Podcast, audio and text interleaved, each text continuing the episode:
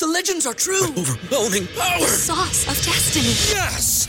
The most legendary sauce has arrived as McDonald's transforms into the anime world of WcDonald's. The greatest flavors unite in all new savory chili WcDonald's sauce to make your ten-piece WcNuggets, fries, and Sprite ultra-powerful. Unlock manga comics with every meal and sit down for a new anime short every week only at WcDonald's. Ba-da-ba-ba-ba, go! And participate in McDonald's for a limited time while supplies last. Say goodbye to your credit card rewards. Greedy corporate mega stores, led by Walmart and Target, are pushing for a law in Congress to take away your hard-earned cash back and travel points to line their pockets. The Durbin-Marshall credit card bill would enact harmful credit card routing mandates that would end credit card rewards as we know it. If you love your credit card rewards, tell your lawmakers, hands off my rewards. Tell them to oppose the Durbin-Marshall credit card bill.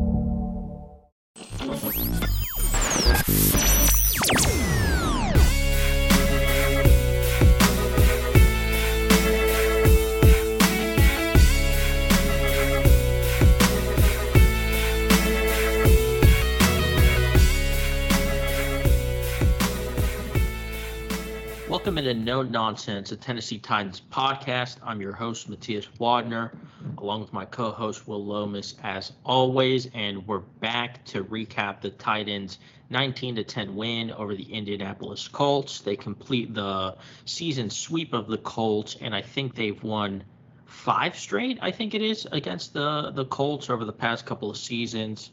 Uh, so they pretty much own them at this point, and it, it feels good because I'm sure we're going to talk about it at some point in the podcast, but man, the hype the Colts have gotten every single offseason since Chris Ballard has been the G M there has been absurd, honestly, because they, they've never done anything. Their best quarterback has been has been Philip Rivers over the past like five years, uh, which is crazy. But um, anyway, it, it just felt good to get uh, that win over the Colts, and I'm sure you're elated after.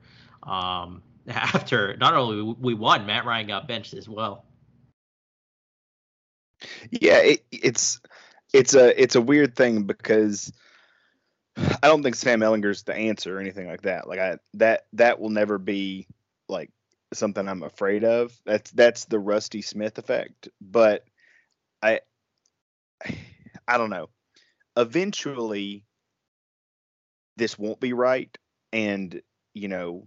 We, like what we're seeing is what we're getting, and you know uh, the Titans will do stuff in the offseason that doesn't make sense, and it won't always work out, and other teams will spend a lot of money and they will get better. But between the Texans and the Jaguars and the Colts, like the whole offseason, them just rotating the the wow is David Davis Mills, if he was in this draft he would have been a top ten pick, which we heard a lot. And Trevor Lawrence is going to take huge steps forward. And the Jaguars look like a team to beat. Like, they're playing against Philly, and why, both teams look exactly the same. Why does this division, all, this division always gets hyped up for no reason? For no it, reason. Like, it sucks, and it has sucked for the past five to seven years. And people keep trying to make this seem like everyone's going to challenge the Titans, and it just doesn't happen. It hasn't happened for the past uh, four or so years or something like that.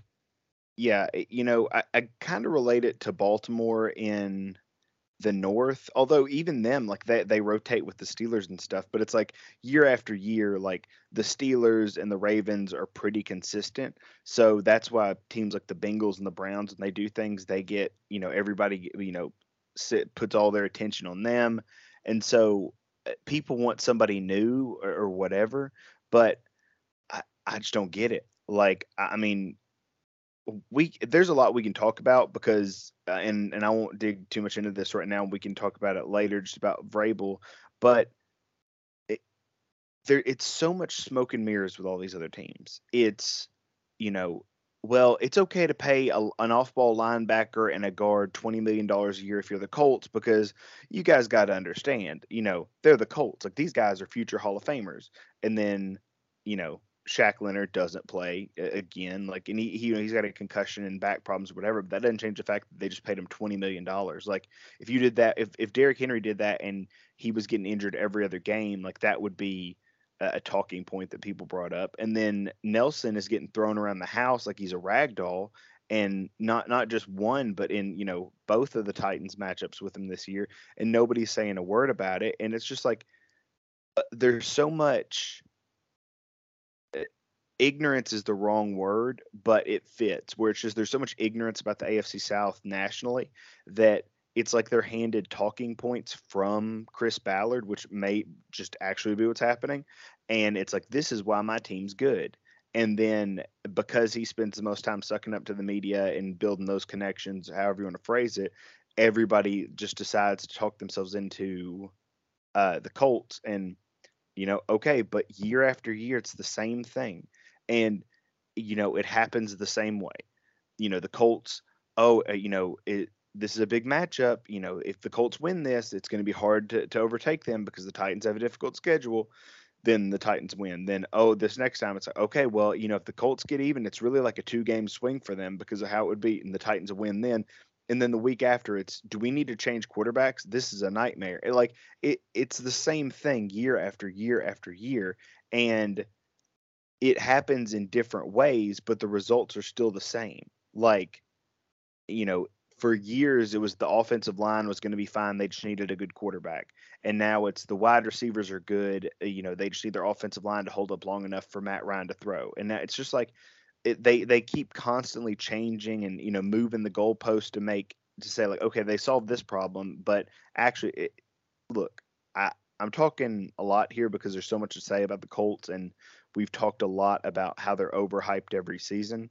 But as for this specific game, It, it it was great to see because it seemed like maybe the Colts had figured out, okay, if we throw the ball fifty times, that's the key, you know, that'll fix our problems. And, you know, it kind of made sense because the Titans were so committed to stopping the running game uh, the, the last time they played that, you know, that, that might have worked. But, you know, the Titans instantly shut that down and had a plan for that. And, you know, it, it was a great day for them. So, Uh, the long and the short of it is the Titans continue to own the Colts, and regardless of what changes over the next twelve months, the the assumption should be that the Titans will own the Colts again next year because that's what we should have learned.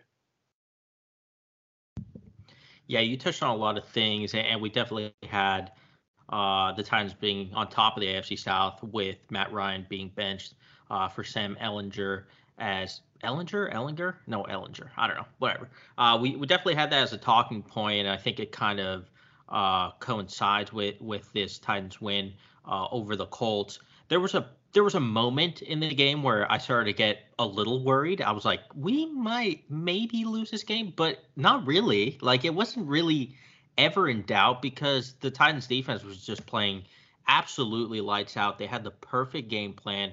Uh, against the Colts. They let Paris Campbell catch whatever ten balls for seventy yards, which doesn't do anything to you. Like that doesn't that doesn't hurt you. Uh, and they're really clamped down on on the same type of game plan that the Colts had against the Jaguars that worked really well with a lot of crossing routes uh, and stuff across the middle. But the Titans just didn't let that happen. All, almost all of Campbell's Uh, catches were like in the flat and, and almost near the line of scrimmage. Um, and there really wasn't too much uh, that the Colts could really do damage with. They didn't get Alec Pierce involved, which was a little bit surprising because he's been their most consistent uh, receiver. And then Pittman had, you know, one of his uh, one of his games where he's not used more than like five to seven yards down the field. Uh, super weird, but the Titans really had a good game plan on defense. They ended up getting that pick six with Andrew Adams, who turned into Kevin Byard for a game. I, I, I don't know. I don't know where that came from, especially because Imani Hooker was back from his injury and Adams was still playing so much. Uh, but he did so because he was playing fantastic. He he, he had one of it. I mean, hit the best game I've ever seen uh, from him. So that was awesome to see. The, the defense seems to. They're good. They're just very good. They get so much pass rush uh, with that front four. Bud Dupree was back, and he looked awesome, uh, which we've kind of been waiting to see for since he got here, really. We just haven't been able to see it because of injuries and, and that long recovery from uh, from his A C L that kind of seeped in, into, uh, into last season. Um, but, yeah, the defense is awesome. Danico Autry is a stud. Jeffrey Simmons is a stud. Got a little scared when he got injured there. Uh, towards the end, but I think he came back in the game, right? Uh, yeah, yeah. It, like it, Ben Jones went out of play. Uh, Simmons went out. I think like it, basically everybody came back in. Like I think they yeah. missed like a combined like six plays between them. Like it, it was. And not only did uh, Simmons come back in, but he like made a tackle. Like he did. Like, he did it all game. But there was like a little dump off over the middle, and like the running back didn't go down, and like on first contact, and he just washed over him like a wave. And then he kind of laid there for a second, and then he got back up, and I was like, oh, please don't get hurt. He's that that man. That man is is a stud. There's no there's no other word uh, to describe him. I mean, I don't know. I, I think the only defensive tackle I'd take over him right now uh, is Aaron Donald. And, and given that Aaron Donald is already thirty, I think Simmons is probably the guy you want, the number one defensive tackle you want on your team for uh, for the foreseeable future. And it's it's crazy. Um, it's crazy that he's on our team, and, and you really can build a defense around him, which is kind of what. Uh, the Titans have done. So definitely a lot of positives there. The offense was was gross, I think. Oh, well, I don't know. I don't know. It, it, they they weren't really needed because the Colts uh, offense just wasn't getting much done, and the Titans defense uh, ended up scoring that pick six, and, and it kind of almost put the game out of reach really quickly. Uh, so the offense wasn't needed much. I thought Henry looked uh, as good as he has the past couple of weeks. Uh, he continues to just destroy the Colts. It, it's it, it's beautiful. He always plays uh, well against them. Tannehill ends up getting injured in this game. Uh, he was in a walking boot uh, after the game. Yeah, I, I, I don't know if he's going to play next week. We'll, we'll we'll talk about we'll talk about it in a little bit. Um, but the offense really wasn't needed too much. But there's still stuff that we're seeing that's that's bad. Like. Dennis Daley cannot continue to play. He is terrible. He he's he's just he's just terrible. He's he's a backup level tackle and almost not even backup level. He might be third string uh, level at this point. Uh, I mean, I don't know why he why he keeps playing. They got to find uh, a different solution there, but I don't know if they will because you know Mike Vrabel just is loyal to these bad players for whatever reason. But um, yeah, that's bad. And then the receiving core is just. Destroyed. They they had four active receivers uh, in this game, uh, and it, they were barely used. Like Robert Woods doesn't look up to speed. He doesn't look like his his normal self. Cody Hollister and Austin Hooper paced uh, the Titans in this game. Austin Hooper had a really good game, had a great catch. Uh, but what do you think about the offense? And, and is the defense just going to have to carry this team for the rest of the season? Is that how it is? Well, it's weird, right? Because we spent, you know, the last two weeks, everybody talked about the red zone efficiency, the red red zone efficiency, and all the Titans have to do is get the ball close to the red zone, and then, you know, they'll put up thirty points a game. And it's like, well, they had four field goals this, er, this game. Like, that the, you had to be pretty close. Like, the drive stalled out because of bad play calling, and they should have had another drive where they scored points when Malik Willis fumbled the ball on that or bad handoff or whatever. It It looked like he bubbled out a little bit when the ball was snapped. It looked like he bounced away from the line of scrimmage about a step if you go back and watch it. But I don't know if that was by design or if that was just a mistake because he's a quarterback and he shouldn't be running a jet sweep. But that, you know, they they did what they wanted to do, which is move the ball more effectively. And they had some down the field passes. You know, Hollister had a big one to open the game and Uh, set up the first field goal, and then Hooper had his two big ones, and then his one that he caught that was, you know, a, a catch for no gain that he turned into an eleven-yard gain on third and ten. So that was good. So, again, I, I, I wish they could do multiple things right each week because I, I would like to have seen them turn two of the – because th- there were opportunities for them to score, and then – you know, Hilliard had two drops on on one. Uh, you know, there was it was a first down, second down, third down, and he had drops on first and third down, I believe, in the red zone. And one of them was it would have been a hard catch to make. When you go back, it, you know, everybody in the crowd, you know, kind of gasped like it was going to be picked. But if you look back, like the the defensive back can't get to it. It bounces off of Hilliard's hands, and you know, the, nine times out of ten he makes that catch.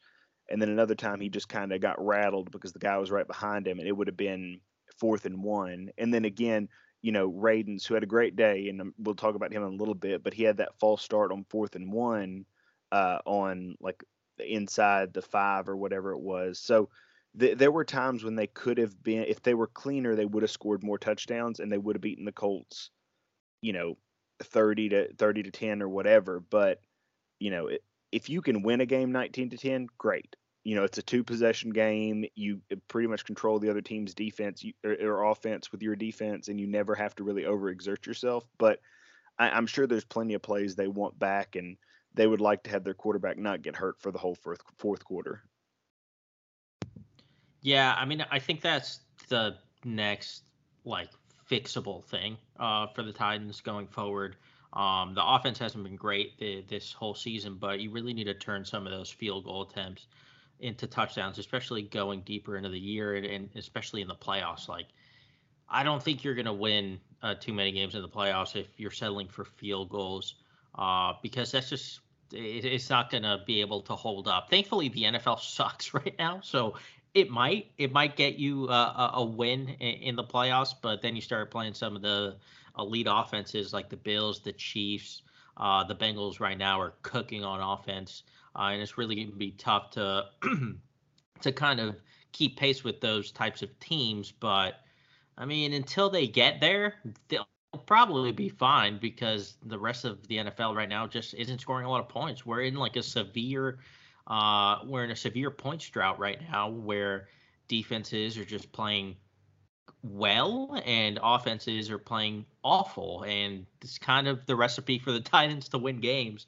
Um And it's why they've won four straight. It's why they're probably going to end up uh, winning the A F C South just because they're not terrible and they don't commit too many mistakes. They and, you know, they're good enough to just get by in a lot of these games, and their schedule uh, isn't as daunting as, as we initially uh, thought. So feel good about the Titans going forward. I, I feel better because uh, the A F C South, man, like – we talked a little bit about the about it at the beginning that, you know, they always try to hype up this division. They try to hype up the Colts. They try to hype up the Jaguars. The Texans, not really. I feel like mo- most of everyone is just like, mm, no, no, not really. Although they had a couple of games at the beginning of the year that, that made you a little optimistic about them, that they could hold their own. And they've been in games, but they just don't have uh, enough talent and they don't have a, a, a good quarterback. So they're obviously not a threat. I think they're one and one, five and one right now. Uh, we're going to talk a little bit about them uh, in, in a little bit because they're the next opponent for the Titans. But that should be a win for the Titans, and, and the Texans aren't a threat at all in the A F C South. The Jaguars aren't either. They keep losing games. Like, they had a, a, a fun little start a, at the beginning of the year, and they looked like an up-and-coming offense with Trevor Lawrence Uh, having one or two good games. They crushed the Chargers, who, by the way, are terrible, like just a terrible team. I don't even know how they've won four games, to be honest. Um, and Doug Peterson is kind of finding uh, the sledding a little bit more difficult than at the beginning of the season. Uh, and they just traded away James Robinson, who has been a, a kind of a cog in their offense over the past uh, few years before that Achilles tear that he had. They completely phased him out. Etienne looks looks good. He looks explosive, uh, but kind of a weird situation there with trading away Robinson. They're two and five. They don't really seem like too much of a threat. And then we've already beaten the Colts twice, and they just benched Matt Ryan for Sam Ehlinger. So, I mean, this is the Titans division to win easily. It, I think it would have to be a complete implosion on the Titans' part. Maybe if Tannehill is out for uh, several weeks. I don't think so. It doesn't seem like his injury is that bad. And even if he's out, I feel like Willis can can kind of carry the offense at least. I don't think he needs to do much because Tannehill isn't really doing much. They're just winning with defense uh, and a really good running game because Derrick Henry looks great and the offensive line is run blocking well. Uh, so, yeah, I, I mean, the A F C South is the Titans to lose. I, I don't think they're going to give it up. And, and then it comes down to what seed they get. I think the Bills and the Chiefs are going to end up with the top two seeds. Uh, but the Titans are right there to snag that third, uh, which is a good it's a good seed in the in this A F C. Yeah, like there's only one bye week now. You know, I, I think everybody knows that, but it's been a while since we talked about the playoffs just in general because it's, you know, only October. But it, there's only one bye week, so two and seven are the same. You know, it's like you get to host a playoff game, and that's cool, and, you know, blah, blah, blah. But the, you know, the most important number is the number of games you play. So if there's one, and then there's kind of everybody else. So, you know, like I'm, I'm always very hesitant to count chickens before they hatch and all that. So I'm not, you know, I'm, I'm not going to say the whole, like the, the Titans, you can't catch them or anything like that, but I don't know a strong argument that for anybody to catch the Titans, because even when the Jaguars beat the Colts, or sorry, when they beat the Chargers, like we just, like you just talked about, they're not good now, and they were worse then. Like Keenan Allen wasn't in, uh, Bosa like started the game and left, so they didn't have a plan for him. They lost their starting left tackle, I believe, that that same game too. So, and I don't know if Derwin James got banged up in that game. That may just be me conflating the last few years with that game too, but. Regardless, like in in Herbert, I don't know if I said that, you know, he has his cracked ribs, and you know they were they were making him play, and he was barely making it through, and that was his first game back. So, you know, he's not playing well. Like I don't know if he's injured or the the I mean the offense is bad in general, yeah. The scheme, but he's not. He does not look like a top five. He doesn't look like a top ten quarterback right now. Well, I mean, for most of his career, he's had a healthy Mike Williams and a healthy Keenan Allen and a healthy Austin Eckler. And it's like, you know, when you've got, you know, everybody complains, oh, poor Justin Herbert, his offensive line's not great. Okay, that's fine. But he's always had enough weapons to where you can't really blitz him because he can just dump it off for a screen pass to one of the best receiving backs in the N F L, or he could just run crawl. Like, it. That offense has been so easy to run, and I'm not saying that he's an illusion or anything like that. He's great, and when they let him take shots downfield, that's great. But if you're going to call plays where you're taking shots downfield, you're going to leave your ribs exposed, and you're going to get cracked. And so when you've got rib issues, you really can't do the one thing that makes you special, and that's kind of where they are now. But, you know, going back to the A F C South, like I, I don't think – I think everybody expected Davis Mills to be better. And then two games into the season, it was clear that he'd gotten worse, or at the at the very least stayed the same. But I, I would argue he's gotten worse. So the the shine kind of went off of that apple really quick. So, you know, you're back to the Colts, which they would have to win what they'd have to have one game a better record than us. And I believe the N F L counts wins, not losses. So they would have to have one more win than us, despite the fact that they already have a tie. So that that would be a difficult ask for them anyway. So I, I would say that the numbers suggest that the Titans will make the playoffs, and you know where they are in seeding and all that. You know that that that'll be a question for a different day. But yeah, like you have to feel pretty good about the way the Titans answered these challenges, because even as soon as last year, the year before, the Titans would drop one of these games. Like the Titans would lose a close game to somebody they didn't have any business losing to. And, you know, we talked about it's so it. True. We completely like, forgot about that. They yeah, have not I been mean, losing the games that they're supposed to lose. we've, I think we've literally lost to the Texans every year Mike Vrabel's been the head coach. Maybe there was one year. No, we didn't. We didn't lose to him uh, the year when it went to overtime. And when Derek, when they had that crazy game where it was like the first time in Titans history where we had a three hundred yard passer, um, I want to say it might have been a two hundred yard rusher and a one hundred yard receiver or something crazy like that. It was just bananas, like stats, and that they did that, and it was Watson's last game in uh, Nissan. So I, I remember that, but uh, other but last year they lost to him in that terrible rain game, then the year but and then not last year or the year before, but the year before that, that was the game where the ball bounced like off of Jonu's chest or whatever, or, or it was off of Ferkser's chest, and it went directly to the defender who like took it ninety yards to like the ten yard line, and then they lost that game in a one score game. So uh, the Texans have really been the Titans' kryptonite more than anything else over the last few years. So that brings us back to this weekend and how they just need to make sure they keep their foot on the gas, because again, we, we've seen this team lose to a lot of bad teams in the past, because as much as Vrabel likes pitching, being the underdog, it's hard to pitch the underdog when you're playing a two-win team or a one-win team, and we've seen them stumble a lot against those guys. Yeah, it's very interesting that you brought up um, that the Titans just have not lost uh, to these bad teams, which has become – it was a staple. It was a staple of the Mike Vrabel uh, Titans that they would beat the elite teams in the N F L when they were underdogs, and they would lose games that everyone expected them to win against lesser teams. That's just not happening this year. I mean, they lost to the Giants, and it looked like it was the same Vrabel's Titans. But it, it's not. The Giants are really good. They're one of the best teams in the N F L right now. They're beating everyone. They they beat the Ravens. Uh, they just beat the Jaguars. Obviously, the Jaguars aren't good, but they've only lost one game. Brian Dable's doing a terrific coaching job there. Uh, then we get trounced by the Buffalo Bills. That looked like a game that the Vrabel's Titans of the past would end up winning. You know, huge underdog uh, coming in with adversity. Uh, they've just won that game in past seasons, but did not happen this year. They got absolutely crushed. Um, and then, you know, the games against the bad teams come around, and they just keep winning. They keep winning by like a touchdown or nine points or whatever it is.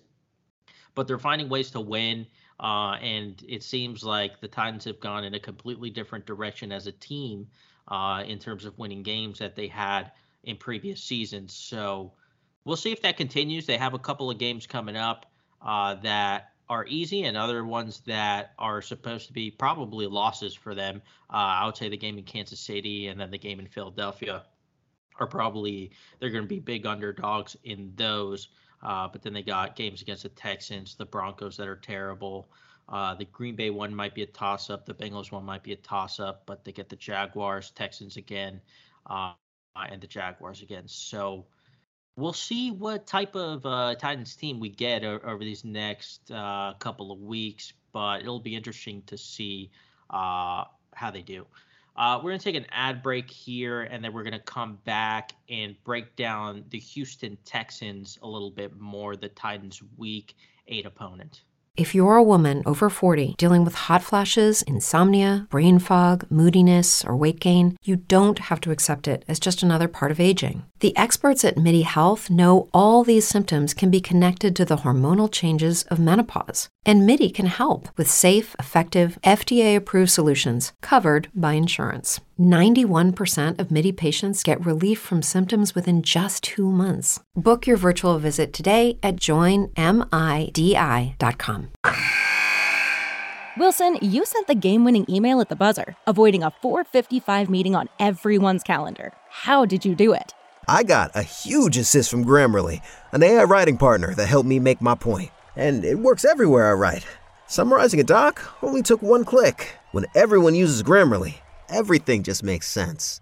Go to Grammarly.com slash podcast to download it for free. That's Grammarly.com slash podcast. Easier said, done. Welcome back into No Nonsense, the Tennessee Titans podcast. Uh, so the Titans now at four and two uh, out of their bye week. They get a win against the Colts, and now they come up against the Houston Texans. Uh, they have to travel to Houston for this one, uh, four p.m. well, three p.m. for Uh, for you guys, four p.m. for me on the East Coast game. Kind of weird that they made this an afternoon game. I I, I don't know why. Um, I guess they're just splitting up some of these uh, times for whatever reason. This, but I feel like the Titans and Texans have always played uh, at one p.m., twelve p.m. for you guys. Uh, so this that that was a little bit weird. I wasn't expecting uh, that that late window game for the Titans, but at least it means there will probably be less games to, to keep an eye on, and we could just focus completely on the Titans. So going into this game, I mean, I, I don't know. Like I, I'm not going to do the I would be shocked if the Titans lose this game, but I yeah, I, I would I would be very shocked if the Titans lose this game. I don't really see it happening. Maybe it does, you know, uh, but like we just talked about before the ad break, the Titans have not lost to teams that are bad this year. It just has not happened, and it seems like they they've done a one eighty from the previous seasons where they've lost to the likes of a terrible Jets team or, or even uh Texans teams that haven't been good uh in the past. It happened with the Colts as well. I just I I, I feel like the Titans are, are going to go there. It might be a close game. It might be just because the Titans don't like to blow anyone out. Uh, and Tannehill's probably going to be Gimpy, so I don't know how great the offense is going to be running. But, I mean, there's a, there's a game that the Titans should and, and probably will win. Yeah, like, again, I, I'm I'm always very hesitant because, you know, I hate putting my foot in my mouth. But this is a game that sets up perfectly for the Titans, even if Tannehill's hurt. Like, the Texans ranked thirty-second in the league in rushing yards allowed. Like, awful, awful run defense. I mean, like, truly terrible.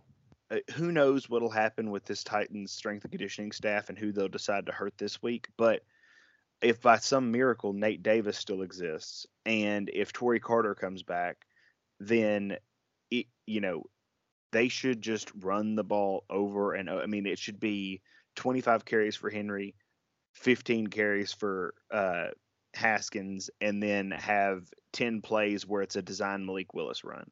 Like, they, like, every, I saw everybody, you know, there was sort of a back and forth on Twitter between Titans fans and analysts and all that last week where everybody was saying, well, you wanted to, to see like a Taysom Hill package for uh, Malik Willis, and then he comes out and he fumbles. And it's like, yeah, but that's not what Taysom Hill typically does. Like, what Taysom Hill typically does is he takes the ball out of shotgun, and then he either rolls one way or the other and runs or pat. Like, it's not we're going to give it to him as a true running back, like, or we're going to treat him as a jet sweep, like wide receiver, like that. Like, he's not Percy Harvin. So he's a, he's a wild, wildcat quarterback, pretty much. Yeah, like, yeah, he's not Debo. He's not Percy Harvin for the old school people like me. Like, yeah, he's a wildcat quarterback. And I, I don't mean that in a derogatory way that he'll never be a starting quarterback. But, you know, we saw him in the preseason. Like, we, we like we're away from the preseason now. We can all admit what what he was. And that was he was when he worked his best was when he was a one read, protect the ball and escape up in the pocket if you see a lane. But sitting back and going through three reads didn't work for him, even when there was protection, which granted there wasn't a lot of good protection in the preseason games, but you know, you're playing against faster defensive backs, less wide open people. Like, you've got to make quicker decisions in the regular season. So, and they're going to scheme for you. So I don't think that part's going to get any easier. I think what you can do is you can have him line up with, you know, four wide receivers and say, okay, if my pre-snap read takes me here, I'm going to go there and I'm going to look at it as soon as the ball's snapped. And if it's not there, I'm tucking it and running. But at least that forces the defense to play you more honest than a wildcat quarterback situation with Derrick Henry would. So, like, I, I, I would not mind seeing that at all this week. We'll kind of see what happens with Tannehill and, and where they go. The Titans and basically every, you know, like Jim White and like a lot of people like close to the team have, you know, seemingly uh, downplayed the injury. You know, Mike Vrabel said it was fine on, on Monday after the game. And, you know, he said he's progressing. We'll see where he is Monday or Wednesday. Now, again, that means that you have to rely on somebody with a medical degree in that facility to tell you that. And I'm not sure any of the strength and conditioning or the training staff has a medical degree, but you know, allegedly, but I, I don't know. Like, I, I don't, I don't know if it's worth playing him, but again, you don't want to lose the games you should win because that's a slippery slope. Like, if you're, you know, if you lose this week because you're, you know, you rest Tannehill and Willis goes out and throws an interception and fumbles it and doesn't do anything, you know, spectacular, and then you, uh, you watch like the Colts and the Jaguars win games. It's like, well, now all of a sudden there's a lot more heat down the back of your neck and you don't have wiggle room going into Kansas City, Denver, and Green Bay.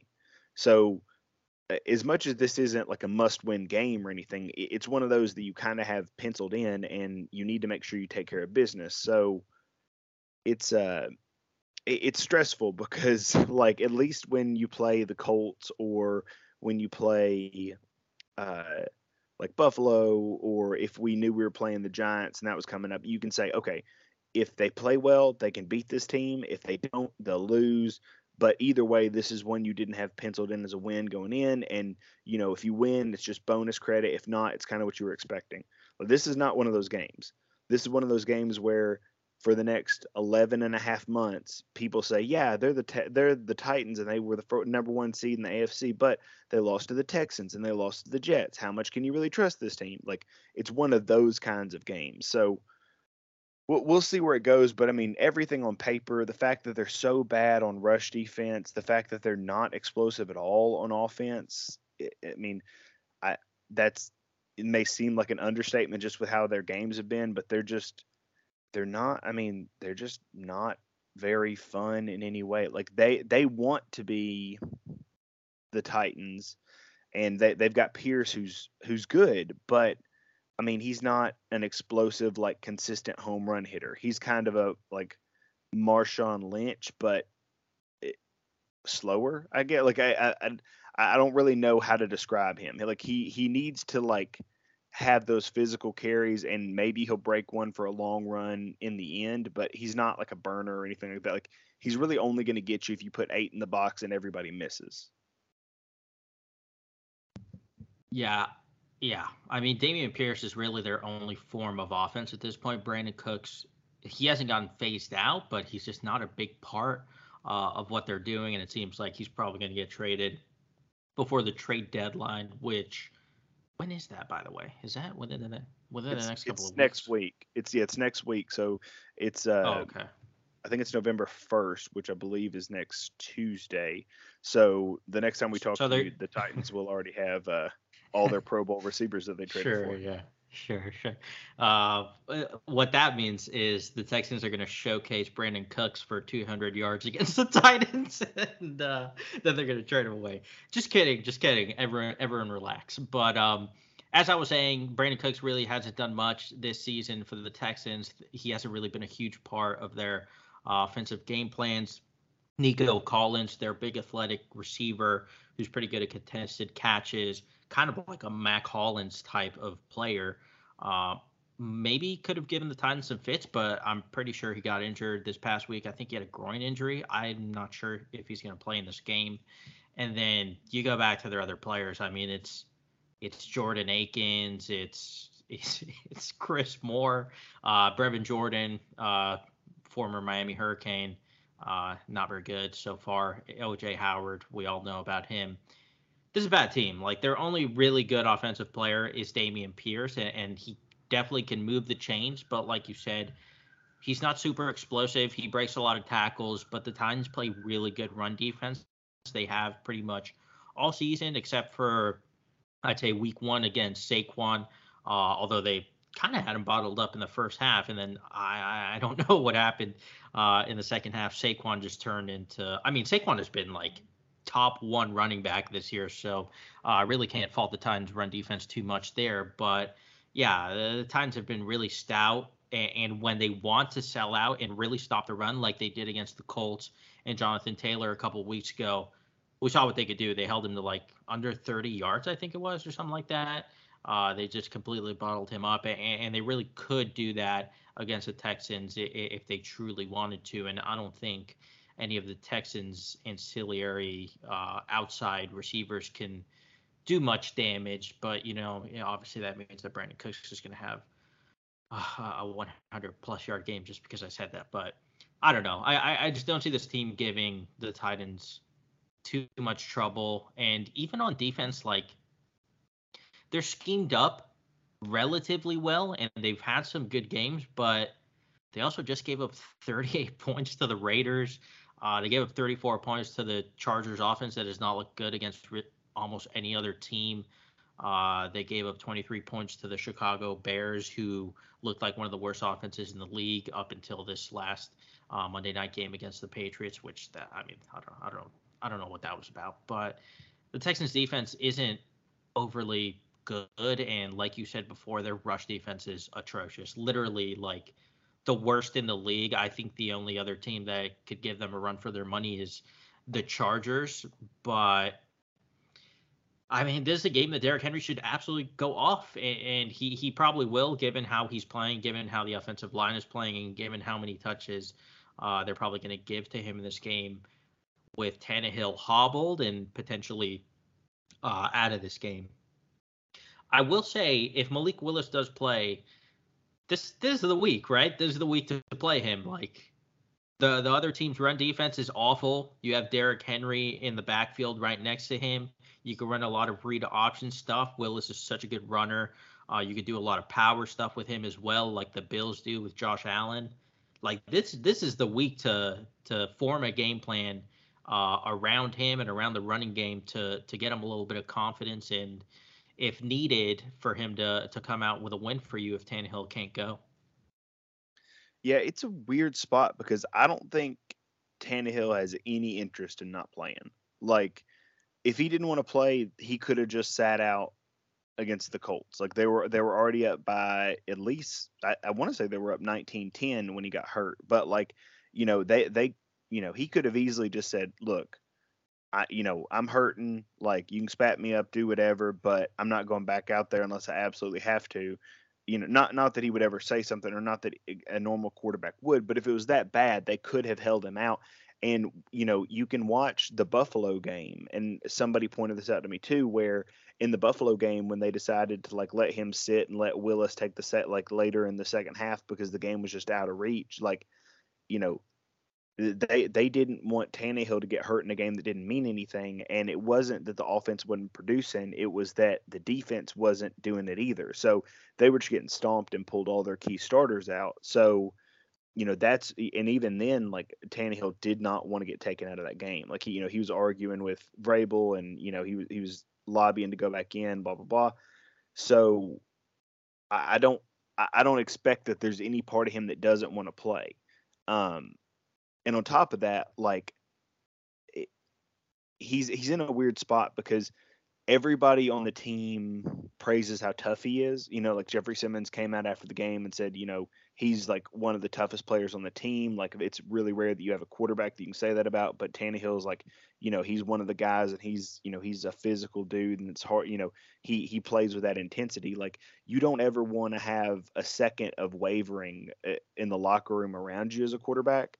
And so the fact that he went back in, the fact that, you know, Vrabel kind of downplayed the injury, you know, I don't expect him to practice on Wednesday. I expected to say limited or did not practice on Wednesday and Thursday, and I expect Friday to be the day when we see like what see what you know if he's full, okay, cool. If he's not, whatever. If he's you know if he's limited, okay, maybe they split reps with him and let him start and do some stuff, but it's going to be you know seventy-five percent of the game plan is going to be a run or Malik Willis wildcat, but. I don't know. I like this. This is it. Like you said, like if, if you're going to play Willis, this is the week because Grenard's on I R, like their best pass rusher. And then, you know, the defense, Desmond King is cool. Former Titan Desmond King, who I always loved. I'm glad he played here for a little bit and he's done aggravatingly well for the Texans. But, you know, there's not a lot to worry about, you know, uh, when you play that defense. So hopefully, you know, cross, cross my fingers and, you know, put my hands together and pray and all that. But hopefully Nate Davis is back, and hopefully the Titans move Raidens over to left tackle where, and they take Daley out because Daley's been atrocious. And I, I would have hoped that was one of the changes that would have been made if Nate Davis had played, but, you know, we didn't get that. But hopefully that's a change that they make and they just go from there. And then they say like, okay, you know, we're, we're going to ease in this this new offensive line for what we want it to look like the rest of the year. We're going to start slow with this game where we don't have to deal with any monster pass rushers, and then we'll see how it goes and move on from there. But if you've got Malik Willis and he's spinning into sacks, like I don't think that helps you like in that scenario. And then if it doesn't work and he doesn't know to get rid of the ball, then you get him absolutely walloped. So I, I don't know. It's it's always a hard thing. There's no good time to play your backup quarterback. Uh, unless you're in the middle of a game and you're up forty points. So we'll see. And may- maybe that's how it goes. Maybe Derrick Henry rips off, you know, two eighty-yard gains and he finally gets his big touchdown so people can quit asking him that question. And then they control the game. And in the third quarter, they put Willis in and it's all good. But we'll, we'll see how that goes as, as the week goes on. And I, it, for all the people who don't think Tannehill's going to play, I think it's going to be really hard to convince him not to play unless he's physically unable. I want to ask you this because I, I noticed something weird with uh, Mike McDaniel, the Dolphins head coach, a couple weeks ago, uh, when Tua was out with a concussion uh, and Teddy Bridgewater had gotten ruled out of a game with a concussion as well, although he didn't, he didn't even have a concussion. Uh, the problem was he had to go through the protocol and he couldn't take practice reps. So he pretty much gave Skylar Thompson, who played well in the preseason, their third string quarterback, all of the practice reps and started him uh, in the Sunday game uh, because what he had said is that he doesn't want to play a quarterback that can't practice fully for the week.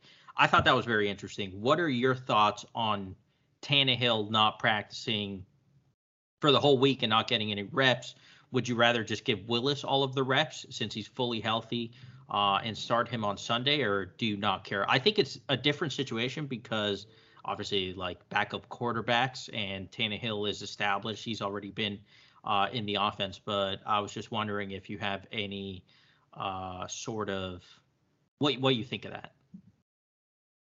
Yeah, I, I don't think that Tannehill needs any, you know, any sort of time or anything like that. Like, I.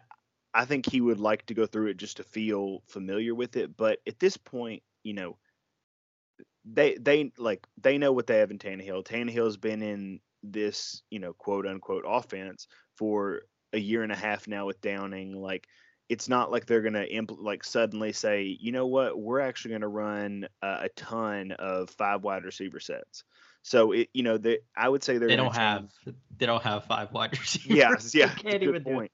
They'd be forced to play people like uh, Chigakonkwo and let them play and, and actually catch passes, which would be dangerous.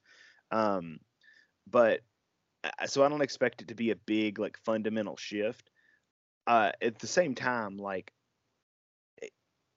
I don't know whether I, I don't know how to read this, but when they talk about what Malik Willis does in practice, like, Mike Vrabel always talks about how, you know, he's running scout team and all that kind of stuff, which, you know, I guess you do because you don't want to waste reps with your one, you know, you don't you don't have all the time that you do in, in training camp where you can spend a bunch of time in team with a whole first team and a whole second team. But I I don't know, like I, I'd be almost worried that he would mess up, like you'd spend too much time working with him and not enough time working with everybody else, and that it would be too much like, okay, what are we what are we going to do to change it for you?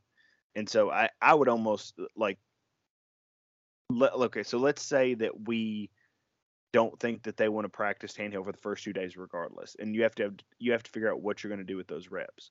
Like, I would still run the same type of practice, but as far as, you know, implementation and, like, what the game plan is going to be, I'm still planning like Tannehill's going to play. Like, I'm planning like, to, you know, I'm not going to run a practice where you're running seventy-five percent of your plays, you're running your wildcat and all that. Like, because I think Willis could fit in in, in sort of spot duty just because I think that's what he's been working towards. But I, I don't know. Like, I don't know if that's a good answer to your question, but I just I, I I don't care if my starting quarterback practices at all, just because once once they've been with the team for a couple of years, the mental part of it's already, you know, kind of locked in. Like, we saw that in week one, right? Like, they he didn't practice live action all, you know, all training camp. Like, I mean, he did team stuff, but it wasn't like he was, you know, going out there and playing uh, in the preseason game. So, you know, he didn't do any of that. But as soon as he got out there, you know, he threw two touchdown passes to uh, Hilliard, and they had, like, more explosive passes than anybody else in the N F L, like most twenty plus yard passes. So, you know, they they were explosive without needing the the, you know, quote unquote, like, practice reps of the preseason in the preseason game. So I, I trust Tannehill to be fine whether he gets any practice or not. Yeah, I agree. I don't think it's a big uh, deal if he doesn't practice. Uh, more importantly, it's how he feels. Like, if he can't move without pain, then that's an issue, and probably just go with Malik Willis there. But even if he isn't a bunch of pain, I bet Tannehill wouldn't even say anything. We wouldn't even know. Uh, but we'll see what happens. So last topic I wanted to discuss uh, before we get into Stop the Nonsense. Kyle Phillips got placed on I R after I think he had a hamstring injury. Uh, I, I, I, it's it's either the shoulder or the hamstring that he got placed on I R with. I don't know if there was a, a designation for that. My thing is the same thing that we've talked about for so long. how does the strength and conditioning staff still have their jobs? Like, I don't know what else has to happen. And I, I know, I know that a lot of these injuries are just because of football. Football's a dangerous sport. It's very violent. Players are going to get injured. There's no doubt about it. You know, the t- like the Tannehill injury, that has nothing to do with the strength and conditioning staff because it got rolled up on. That happens all the time in football. But when you're adding to those injuries that are, you know, full contact injuries, you're adding to that these soft tissue injuries that just keep happening and keep happening. And it's just ridiculous at this point. Like, the Titans and the Chargers have to have the worst, uh, I don't know, fitness, training, eating programs that I've ever seen, because every single year for the past two to three to four years, they are at the very top of the list in terms of players getting injured, and every single year it's the same thing, and nothing changes. And honestly, what does it hurt you to just try something new? Yeah, like I, I, I said it today, the um, core, you know, there's no direct correlation, but I always have to make sure I don't use correlation and causation in the wrong spot. There's no correlation between training staffs and soft tissue. It, like that, that's the thing we continue to hear, is that, like, there's no evidence that these, and, and again, and I said this in the tweet, like, I, like, stop right there. It's like, I understand what you're going to say. And if it's a fluke with a few guys getting injured, or a few guys getting injured at, at different positions, or just random A C L tears or whatever, the problem is, this was the most injured team in N F L history last year. They played more guys. They set a record for most players played. And this wasn't like, oh, by week seventeen, they barely scraped under. This was in like week fourteen. I mean, like th- this would have been a record back when O J, you know, when O J was playing. So that, like, that is bad. That is a fireable offense already. To have it to be on the same pace again this year, you know, maybe they're just the most unlucky people in the world, but they should still be fired, because whatever they're doing is, it may not be hurting, but it's certainly not helping. And I, I just, I like, that's the I thing, right? That's the thing, right? Like, they're not helping to avoid injuries. I, I don't know if this well, it's their fault that players are getting injured, but they're not doing a very good job of avoiding injuries and also getting their players back uh, as quickly as possible. We see so many injuries that linger for weeks, and, and some other players, like so on some other teams, like Damian Harris for the Patriots, he pulled a hamstring. Uh, it was expected that he, he was going to miss multiple weeks. He's back within, he misses one game and he's back and, and as good as new for the next week. So I don't know. Yeah, like, it's not even like, okay, the injuries are bad. I, I don't want to downplay the injuries, because, like, that's that's the whole thing here, right? But it's not even just that the players are getting injured. It's that the injuries are taking longer to recover from than other people with the same injuries. Like, uh, Treylon Burks, turf toe, that should be – he should already be back. Like, they put him on I R, you know, uh, wh- what was it, before the Commanders game? Like, okay, you want to be safe. Fine, but there's really, like, he should be there now. Like, a good training staff, and maybe it's a severe injury. I, I don't know how you'd be able to tell that with turf toe, but maybe it's a more severe version. But then you look at Zach Cunningham. They misevaluated whatever his injury is, because he's not on injured reserve, and, you know, he's missed the last three games, right? Uh, the Colts, Commanders, and Colts again. So he's missed those games. Like, that should have been a guy who goes on I R. Then you have uh, uh, there's somebody else who's oh uh, Ola. There you go, uh, Ola Adaney, who was inactive for like three weeks before they put him on I R because it was a neck thing, and they couldn't. They allegedly, you know, you couldn't. It's a pain tolerance thing, or it's you, it's something where you're not sure how it'll heal up or whatever. But it's just like, I, I mean, what are we doing? Like what? Like what's I, I don't know. Like, it doesn't seem like this team is exceptionally strong. It doesn't seem like they're exceptionally fast. It doesn't seem like they're exceptionally healthy. It doesn't seem like they're maximizing their athletic ability. Uh, in what world is, is that you know, where is, is the positives to this strength and conditioning staff? Like, it, I don't, I don't understand it. Like, they they they misevaluate injuries all the time.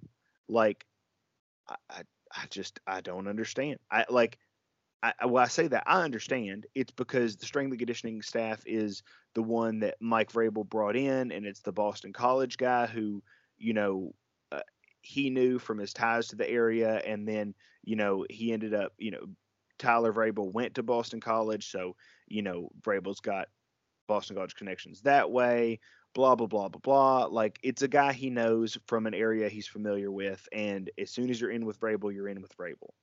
So I understand why, but this is something where if you're Robinson, you have to pull rank and just say, look, like, he, you know, he's got to go. Like, it may not be now, but he can't come back. You know, he's getting, like, the list of young players who get injured on this team is astronomical. Kyle Phillips, who, you know, is being talked about a lot right now and for good reason, but he played in thirty of thirty-one games over his last three years. You know, and he was their leading receiver his final year. He was their punt returner forever. This is not a kid who they hid from contact. Like, he would run jet sweeps and he would run, you know, plays into the line of scrimmage. Like, it, it's not like they were hiding him. And then he plays one game with the Titans, and now he's got a shoulder injury that rolls into a hamstring injury, and he's going to end up missing half the season between those two injuries alone. You know, you've got Traylon Burks who, pay, who played an S E C schedule and grind, like, had to grind out, grind out, grind out, you know, as the only focal point of the Arkansas offense. And we look at what Arkansas looks like now. Like, you, you know, you can see they're struggling without a true wide receiver one on that team. And you like, I, it, he didn't miss a game. You know, he get, I, I do think he missed one game in his last two years, but he got hurt against Texas A and M, came back, it came back in, made big plays. Like, gutted it out versus Alabama. Like, this is a dude who played hurt and did that all the time, and then now he's got turf toe and he's out longer than other people with turf toe. And I just I I don't know. I, it sounds like we're beating a dead horse here, and at this point you either believe that the strength and conditioning staff is responsible or you don't, but nobody on earth can say that they're doing a positive job. The only thing you can say is that there might not be a direct link to them being liable for all these injuries, but again, That that does not hint towards improvement, uh, and and that's that's the thing. It's like, even like, let's say they were taking swings and it was, you know, for every Kyle Phillips you had a Caleb Farley who was a freak athlete and who was, you know, looked even bigger and faster than he did in college. It's like, no, like, he looks slower. Uh, you know, it like all these guys look worse than they did in college and look slower. And you know, when they when they make plays, they make plays, but it's not because they've suddenly gotten an athletic boost. So I just don't understand how you can defend these guys anymore.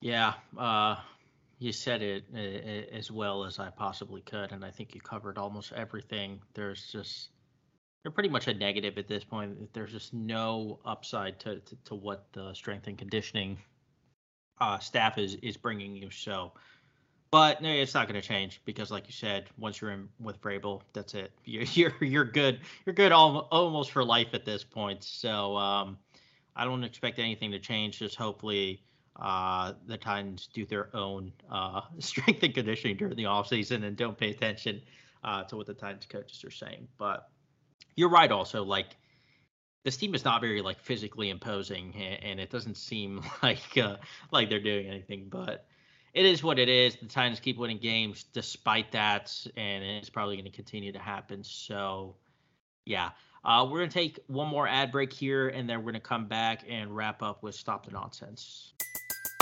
Everybody in your crew identifies as either Big Mac Burger, McNuggets, or McCrispy Sandwich, but you're the Filet-O-Fish Sandwich all day. That crispy fish, that savory tartar sauce, that melty cheese, that pillowy bun.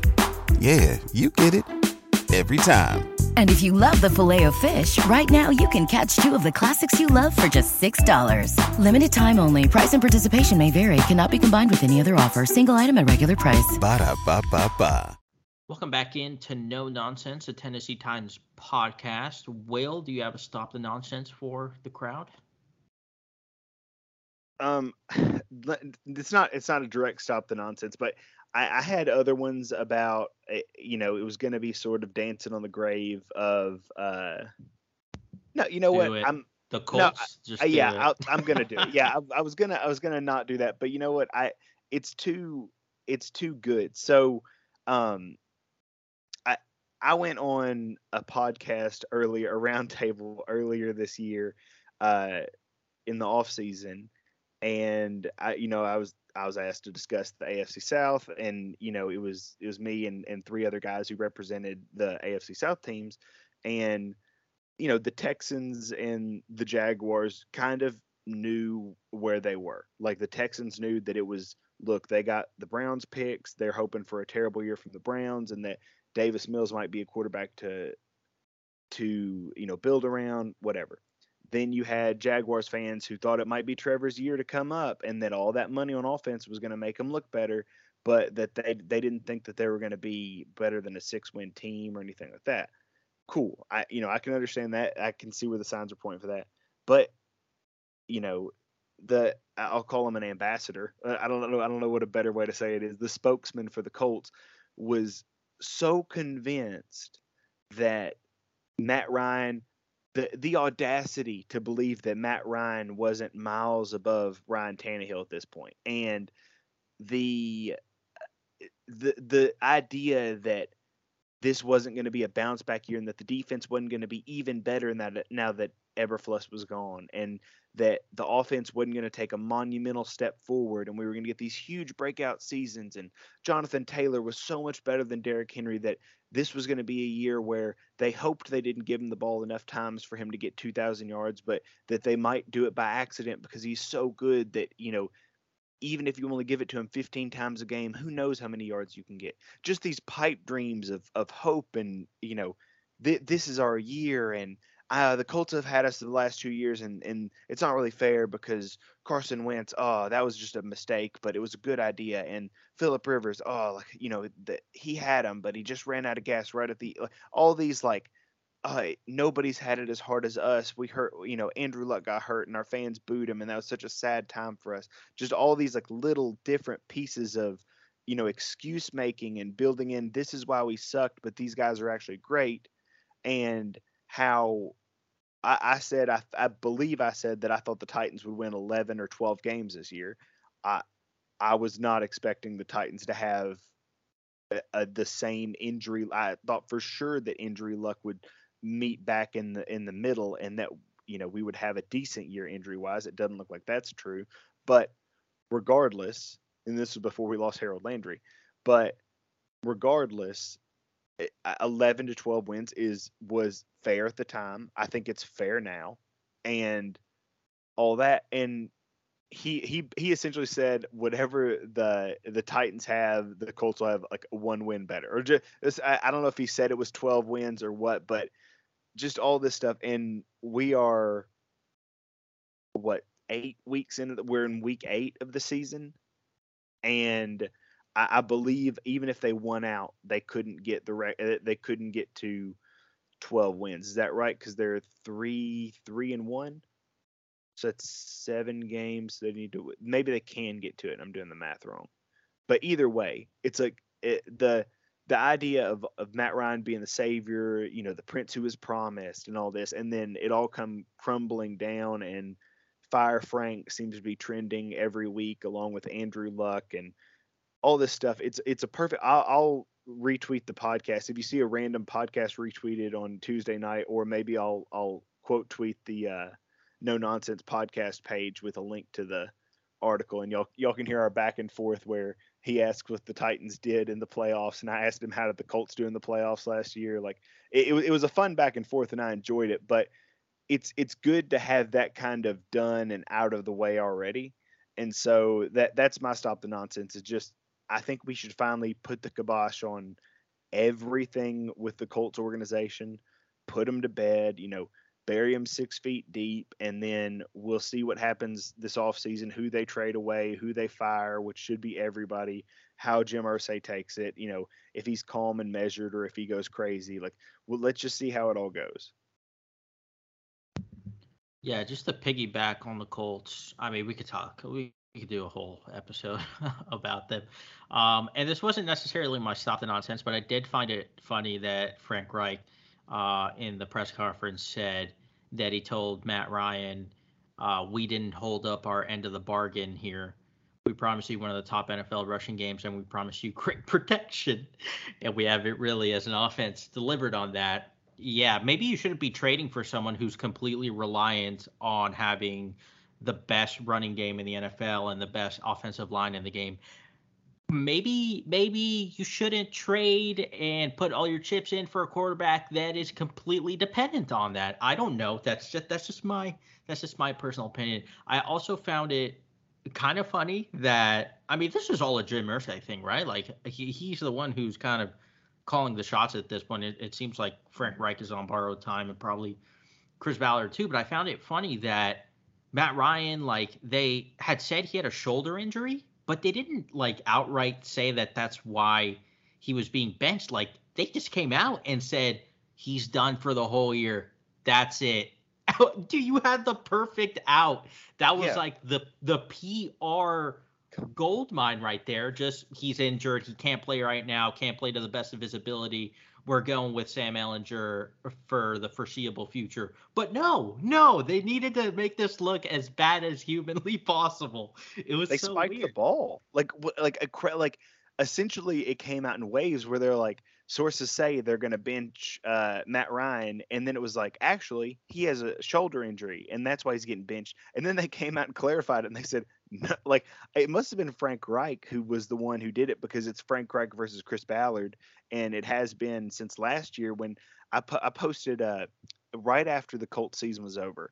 There was like this six minute long clip, and I think it was Florio on one side, and um, maybe I think it was Florio, and uh, it, it was basically just him and a guest like laying into Frank Reich, and it was so clear that it was. Uh, Chris Ballard says, you know, like, release the hounds, like, make it look like I gave him every chance to win with my talent, and he's di- he didn't because he's in it. It was so clear. Then a week later, Jim Irsay was talking about how the Titans have the Colts on a leash. Like, I think this is his direct quote. And then, you know, it's so it's been a civil war in there, no matter what anybody says. And now it's like Matt Ryan's only getting benched because he's hurt, which is the Chris Ballard spin on it. And it's actually, no, he's bad, and we need to try something else. And that's the Frank Reich spin on it. So complete chaos. Like, I don't know. I I think Frank Reich is plus four hundred to be the next head coach fired. And I would absolutely jump on that if any if I was anybody else. Like, it, Hackett is is the guy in front of him, but I don't think they're going to fire Hackett after one year, or at least not in the middle of the season. And so, like, I don't, I don't, I think Kingsbury might be in front of him too, but I don't think they're going to fire Cliff Kingsbury right this second. So, I mean, Frank Reich, you could be listening to this, and Jim Irsay could have just gotten a wild hair, and he fired him overnight on Tuesday, and I, we don't know it yet. But it's just like, you're right though, like them just essentially like owning themselves in an attempt to get like the upper hand is so funny to watch. Yeah, that was um, that was hilarious. That there's just severe dysfunction within that organization, and I'm glad it's finally coming to light. The Chris Ballard's uh, P R campaign uh, is finally coming to an end. It seems. I mean, if he survives this season, then, then I don't know. I don't understand anything about anything. But anyway, uh, that wasn't really my stop the nonsense. It, I guess it was part of it. But there was another uh, tweet. Uh, it, it concerned an A F C South team as well. It was from friend of the pod. Just kidding. Not, I've never even heard of him. Uh, Ty, Tyler Whitmore. Um, I don't know what he, I don't know what he does, but he he he tweeted something about the Jaguars. He tweeted, "When James Robinson touches the ball over twelve times, the Jaguars are two and zero. When he touches the ball less than that, the Jaguars are zero and five. The Jags, after starting two and one, now lose four straight." Since Travis Etienne has taken the reins at running back. I mean, you want to talk about correlation and, and causation not having anything to do with one another. I mean, what? Why does why does that matter at all? Also, when we already know that the reason these running backs, these plodding running backs, get a lot of touches uh, and they have a lot of touches in games where their teams win, it's because their team is winning. And that's why they get more touches, because these teams want to run out the clock. By the way, he didn't mention the fact that Travis Etienne over the past three weeks has like over three hundred yards of total offense. He's been the only good player on the Jaguars. Meanwhile, Trevor Lawrence has completely regressed. The receivers don't look good at all. The offensive line is struggling. Etienne has been their only shining light. He's the only one that's making any explosive plays, but he just completely uh, decided to to keep that out. And the fact that James Robinson has been one of the least efficient running backs in the entire N F L this season. He's completely made almost all of his production on, I think, two long runs. One of them was against the Chargers, uh, and the other one, I think, was against the Colts. Uh, yeah, in that win. I don't understand. Like, well, what are we doing here? Why are we caping up Uh, for James Robinson when he hasn't even been that good this year, and, and, and Etienne has been their best player? It's super weird. I I don't know what that uh, what that was about. Yeah, like Trevor Lawrence has been. I, I mean, look, he's not been as bad as last year, if that if that's a benefit to anybody. But he has, uh, if you include rushing touchdowns, he has six t- uh, six touchdowns, three interceptions, and four fumbles in his last, and these are fumbles lost, not just fumbles, in his last four games. So, like, basically averaging uh, two turnovers and, like, one and a half touchdowns per game over the last four games. But the, just going back to the first point, like, it's so crazy to me that it, this stat isn't more popular, but whenever somebody says that uh, – whenever such and such gets ten plus carries or whatever, they should just quote tweet it and say, when the starting quarterback has three plus kneel downs, this team is X and X. And, it's, the, you know, because it's, it's, the, it's the same thing. It's the worst stat. Like the two Jaguars wins that, that he's mentioning, that James Robinson touched the ball over twelve times. The Jaguars won twenty-four to zero against the Colts and thirty-eight to ten against the Chargers. Obviously, he's going to get more touches in that in those games that are just complete blowouts. It's, oh my god, and, and the and the fact that this had like eight hundred likes, eighty retweets. Uh, what are we doing? What? How are people falling for this? Pe- people are so desperate for any excuse. I, I don't know. Like, I, I, I don't know. I, Jaguars fans want hope. And then if you're somebody who's looking to throw it in their face later, you like those tweets, because I'm sure I liked that tweet just to throw it in their face later. But it's just like th- there's there's so like, look, I you don't have to explain to me delusion. Like I I've been a Titans fan during the dark times when they you know when they had, what was it, five wins in two years? They were two and fourteen and three and thirteen in the, in those years. Like. Five wins in two years. Like, I get it. Like, delusion is a powerful drug, and you want to talk yourself into reasons why you're not wasting your time when you're watching these players and why some of them may matter.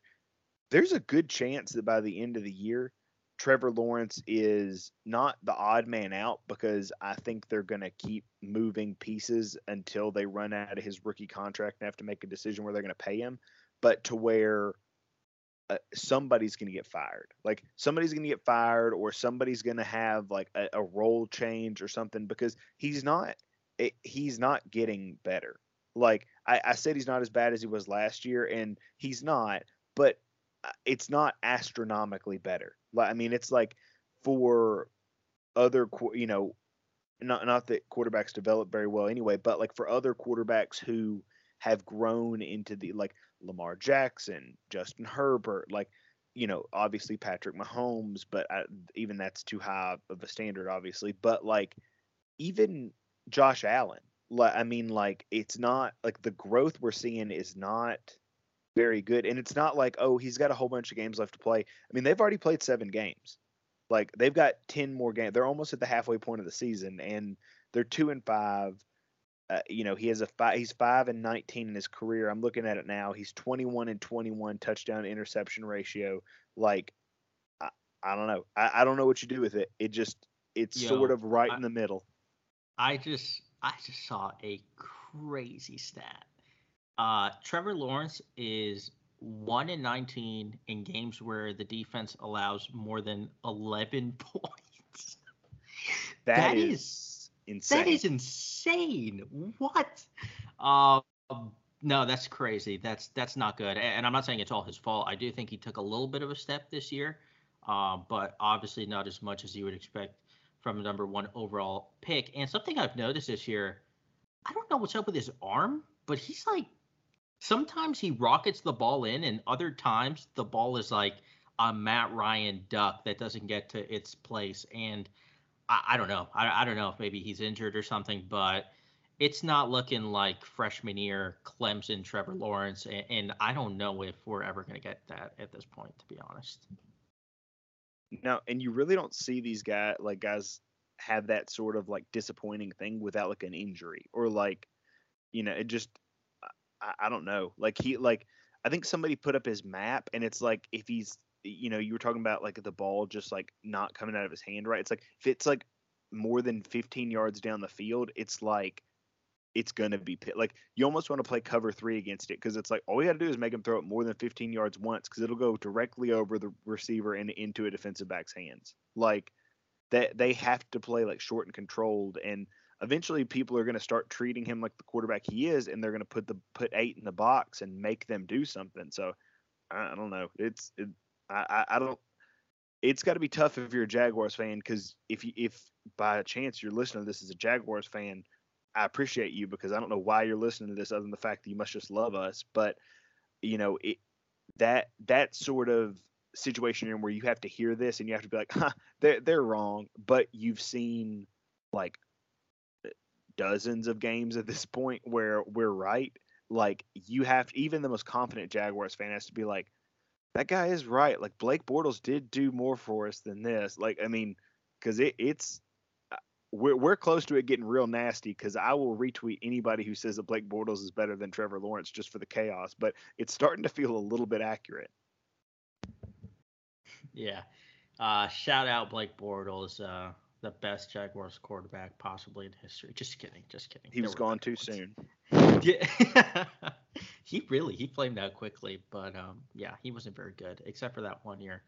Uh, man, the Jaguars, they should have won the Super Bowl that year. That was uh, that that was their chance, because I don't think they're going to get one again for a really, uh, really long time. But um, we'll see. Anything's possible in the N F L. Uh, that's going to do it for us. Uh, we'll be back next week to hopefully recap uh, Titans' win over the Texans and preview their Week nine game against someone that I don't know who the opponent is. Uh, that'll do it for us. Chiefs. Uh, oh, my God. Oh, wow, the Chiefs. That's a big game. Okay, yeah. Uh, that, that'll, that'll be a fun uh, preview show for sure. Finally, a team that we can actually talk a little bit about, um, and that's actually interesting uh, on the offensive side of the ball, at least, because these last couple of weeks, oh, man, some of these teams that we've talked about are just are just boring and, and terrible. So that'll be fun. That'll do it for us. Thanks for tuning in, and remember to always stop the nonsense.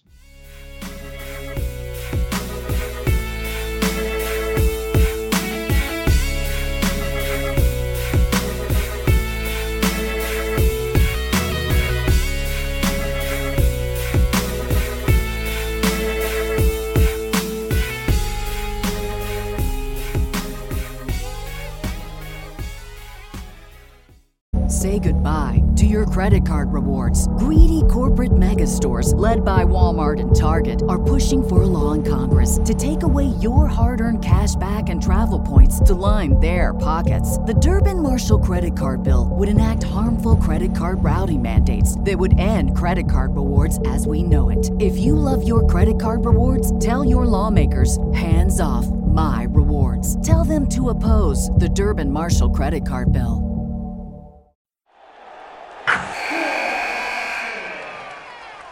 Wilson, you sent the game-winning email at the buzzer, avoiding a four fifty-five meeting on everyone's calendar. How did you do it? I got a huge assist from Grammarly, an A I writing partner that helped me make my point. ninety-six percent of Grammarly users say that it helps them craft more impactful writing. Would you agree? Grammarly helped adjust my tone to navigate tough work conversations. And it works everywhere I write, so I can quickly communicate effectively. Your teammate used Grammarly to summarize an important document, making a three-pointer. How did he do it? It only took one click. When everyone uses Grammarly, everything just makes sense. You made an incredible slam dunk to end the game. The meeting was canceled, and your team will go home champions. Go to Grammarly.com slash podcast to download it for free. That's Grammarly.com slash podcast. Easier said, done.